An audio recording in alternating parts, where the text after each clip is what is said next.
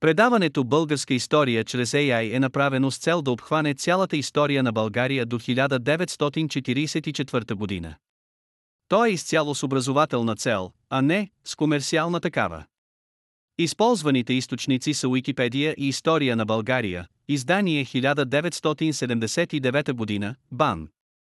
След смъртта на Коти се първи започнало отслабването на военно-политическия подем на Одриското царство и се проявили някои центробежни процеси. През 359 година, 357 години преди новата ера синът и приемникът на Котисе, Керсеблепт, уравлявал стария район на Хебризелм и на баща си.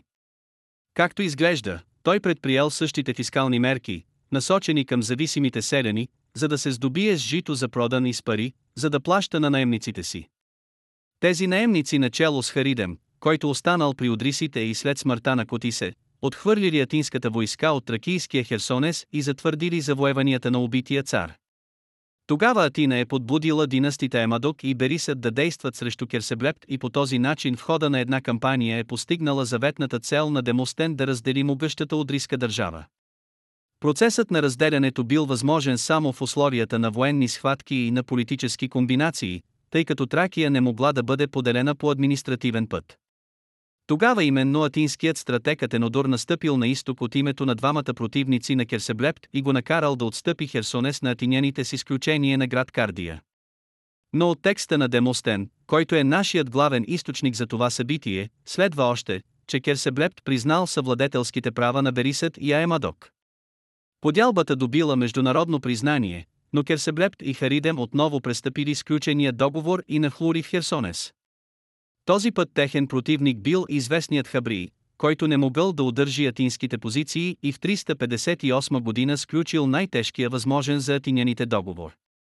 Целият полуостров минал под контрола на одрисите и било изрично указано, че Керсеблепт щял да събира всички десятъци и мита от Херсонес на стойност около 30 таланта годишно. Така била постигната крайната цел на Котисовата външна политика. Атина се опитала да подтикне другите двама одриски царе към действие, но напразно и за това дала неограничени пълномощия на Харес, който превзел Сестус и отново настанил атински клерухи, т.е. заселници в полуострова. Именно тази успешна кампания довела до споменатия договор от 357 година преди новата ера. Междувременно в 358 година преди новата ера, след като Парменион победил илирите и след като тесарийският тиранин Александър умрял, Филип II видял тила си осигурен и нахлул в Тесалия.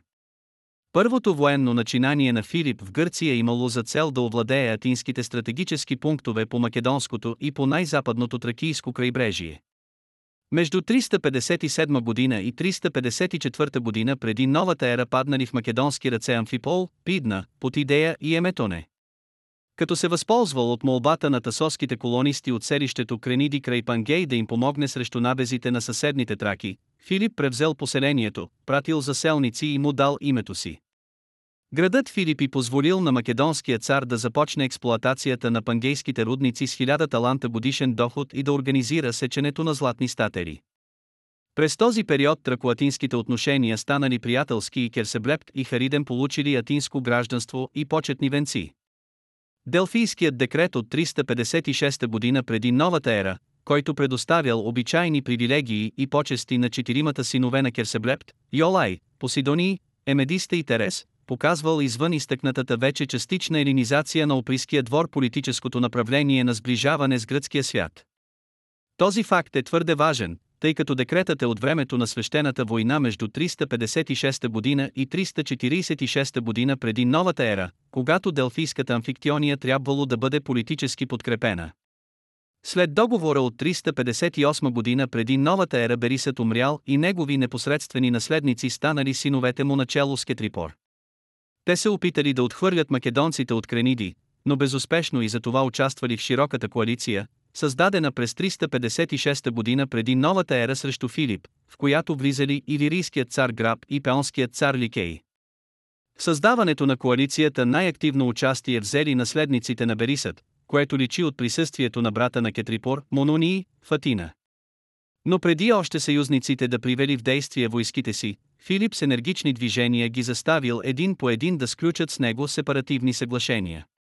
Това било единственият възможен ход на македонския цар, който съвсем не се ангажирал с окончателния разгром на царството на Кетрипор, понеже тъкмо тогава бил заед с военни действия в Гърция.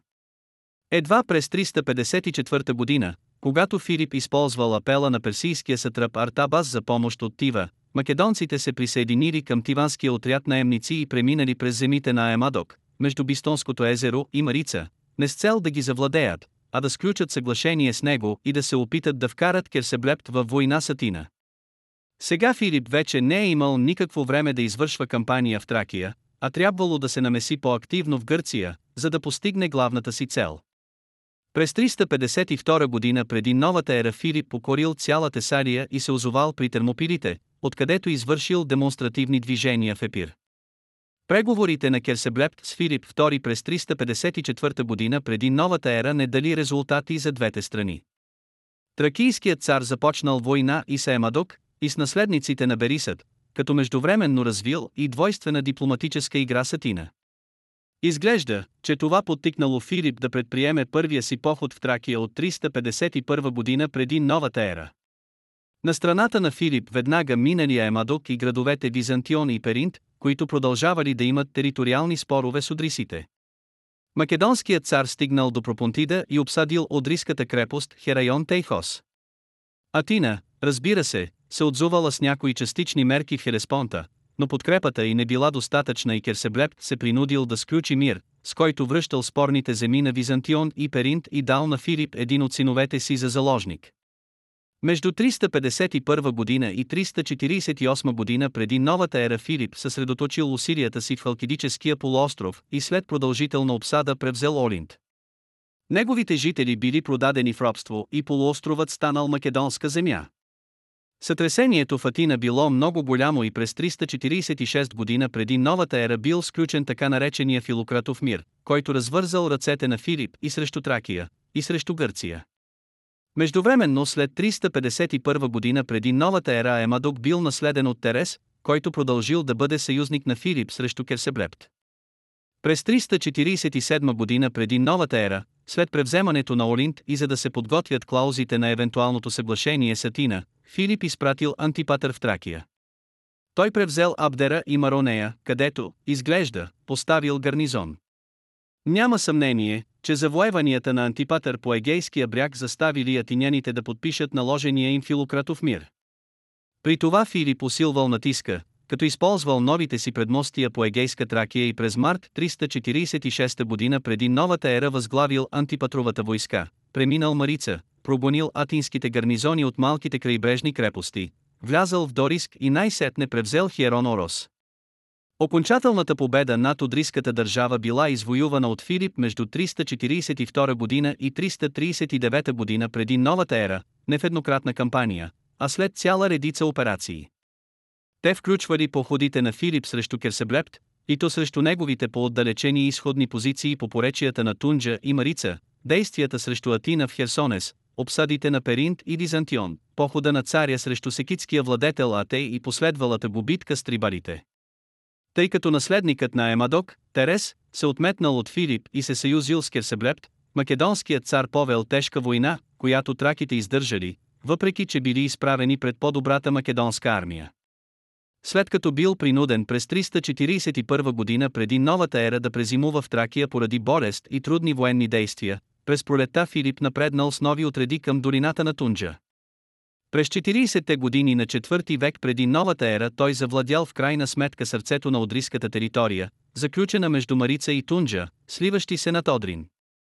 Същия този триъгълник Филип създал ядрото на своята колонизация в Тракия, увенчана от Филипопол.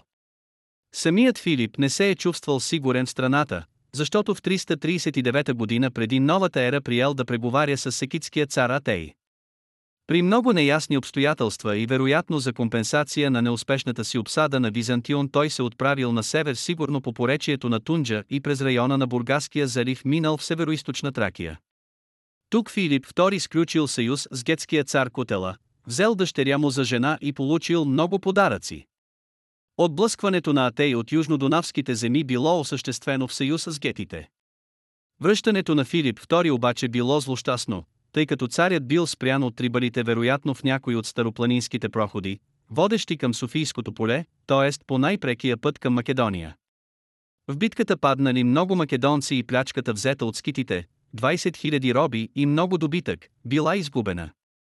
В боя конят на Филип бил убит, а царят ранен в бедрото. Филиповото нахлуване в Тракия не довело до цялостното покоряване на страната. Македонското присъствие до смъртта на царя било силно ограничено и съсредоточено по Егейска Тракия и поречията на Марица Тунджа. Македонските гарнизони в страната имали за задача да осигуряват северния тил на Филип преди решителната схватка с Атина. Северният тил включвал старите одриски владения, и то в техните военно-политически ядра между Струма и места, между места и Марица и по места на север. Това се потвърждава и от похода на Александър Велики в Тракия през пролета на 335 година преди новата ера, многократно разискван, и то винаги от гледището, че е извършен, за да се укрепят завоеванията на Филип II. Александър е влязал в Тракия по път, който не е определен до сега със сигурност. Пред настъпващия враг трибалите начало със своя цар Сейрм се отдръпнали и изтеглили жените и децата си на остров Певка на Дунав. Александър минал през Рлигин, отстояща на три дни път от Дунав. Тогава обаче забелязал, че множеството трибали се върнали назад към Лигин и явно искали да го поставят между два огъня, тъй като вече Сейрм със свитата си бил на острова. Македонският цар предусетил хода на противника, върнал се сам към Лигин и дал сражение на трибалите, в което те за пръв път се проявили във вече описаното относително правилно бойно построение. След като разпръснал трибалите, Александър достигнал Дунав и заварил корабите си, които междувременно му идвали на помощ от Византион през Черно море и през устието на реката Наго по течението. Александър опитал да направи десант, но не сполучил и затова решил да компенсира на успеха си с демонстративен поход срещу гетите на левия бряг на Дунав. С кораби, лодки и кожени палатки, напълнени с слама, той сполучил да дебаркира с 1500 конници и 4000 пехотинци. Неговото преминаване било внезапно и призори Александър в бърза схватка разпръснал гетите. Той се страхувал да се отклони от реката и най-отдалечената му точка в равнината на север било едно гетско укрепено място, разположено на 6 км от Дунав, от което жителите вече били избягали. Македонците разрушили селището и на брега принесли дарове на Зевс. Херакъл и на самия речен бог Истрос. В лагера на Александър след връщането му от гетската земя дошли пратеници от племената покрай Дунав от страна на Базилевса Сирм и келтите, които живеели по израза на Ариан при Юнийския залив, днешно Адриатическо море. Източната част на Тракия и дори само крайбрежието със своя хинтерланд представлявали стратегически интерес за македонските царе, планирали и осъществили похода на изток. За този поход ивицата земя в Тракия по край Черно море заедно с пристанищните си центрове представлявала естествен северен тил. Така наречените стратези на Тракия не са нищо друго освен наместници на ограничена територия с много малки военни и административни възможности, в непрекъснат конфликт с неунищожената Одриска династия и с черноморските градове. Първият стратег на Тракия е Александър, син на Аероб, който дошъл от Азия след 334 година преди новата ера и от когото нямаме никакви следи. През 331 година преди новата ера стратег на Тракия е Мемнон, който пожелал да се отдели от царя си и да се сближи с траките. Затова Антипатър е воювал с него поне докато избухнал еметежът в Пелопонес, предвождан от Агис. Антипатър се принудил да се насочи към спартанците, да ги победи при Мегалопол и да ги приобщи към Коринския съюз. Всъщност Мемнон е едно от действащите лица на Одриско-Латинското съглашение, засвидетелствано от декрета от 330 година преди новата ера, с който един от синовете на Сев III, Ребулас, бил обявен за атински гражданин. Този декрет показал, че извън македонските гарнизони по течението на Тунджа до вливането и в Марица, в земята, на която тази река е главна артерия продължавал да пулсира тракийският държавен живот. Новият стратег на Тракия Зопирион потвърдил с действията си истинското македонско намерение да се контролират добре само крайбрежието и непосредственият му хинтерланд. Вероятно през 328 година преди новата ера Зопирион преминал източна Стара планина, прекосил гетските предели и стигнал до Олбия, която обсъдил. Стратегът паднал в битка срещу скитите някъде в гетската равнина. Неуспехът на Зопирион подбудил към действие всички племенни вождове. Особено активни били удрисите. При Сев трети удриската династия бързо закрепнала, Сев трети изградил своята резиденция Севтопол върху малко тракийско селище, вероятно опожарено от Филип II при неговия поход. Тъй като одриската мощ не била сломена, Сев III бил в състояние да запази и да отстои независимостта си. Освен естественото сближаване с Атина новият цар подел ново направление на одриската външна политика за връзки с малоазийските градове през една епоха, през която Мала Азия била арена на борбите между наследниците на Александър. Най-доброто материално доказателство за тези връзки е произведеното в някоя елинска колония панагюрско златно съкровище, внесено в Одриската държава. Втората жена на Сефт, трети Береника била вероятно малоазийска принцеса от кръга на Антигон Едноокия и в този брак може дори да се види дипломатическият контакт на царя с най-главния противник на Низимах, наследника на Александър Македонски в Тракия. В 323 година преди новата ера Лизимах получил Тракия като свое владение и образувал еристическа провинция с западна граница течението на места. Той тръгнал да поставя гарнизони в градовете, но срещнал Сеф трети с 20 000 пехотинци и 8 000 конници. Битката, която най-вероятно е станала някъде по Дариевия път, завършила нерешено, но тя още повече стеснила обхвата на Лизимаховите начинания. Както изглежда, той поставил гарнизони в черноморските градове и на Ност Ризис, днешен Калякра може би наистина е криел своята хазна. През 313 година преди новата ера под предводителството на Калатис избухнало възстанието на черноморските градове срещу Лизимах.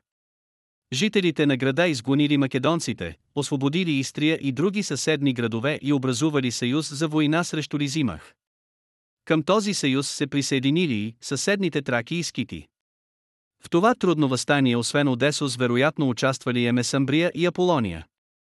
Лизимах трябвало да смаже бунта, защото бил заплашен с загуба на северозападния тил, и то по времето на Третата война на Диадохите, решителен епизод от битката на Касандър, Птолемей, Селевк и Лизимах срещу Антигон.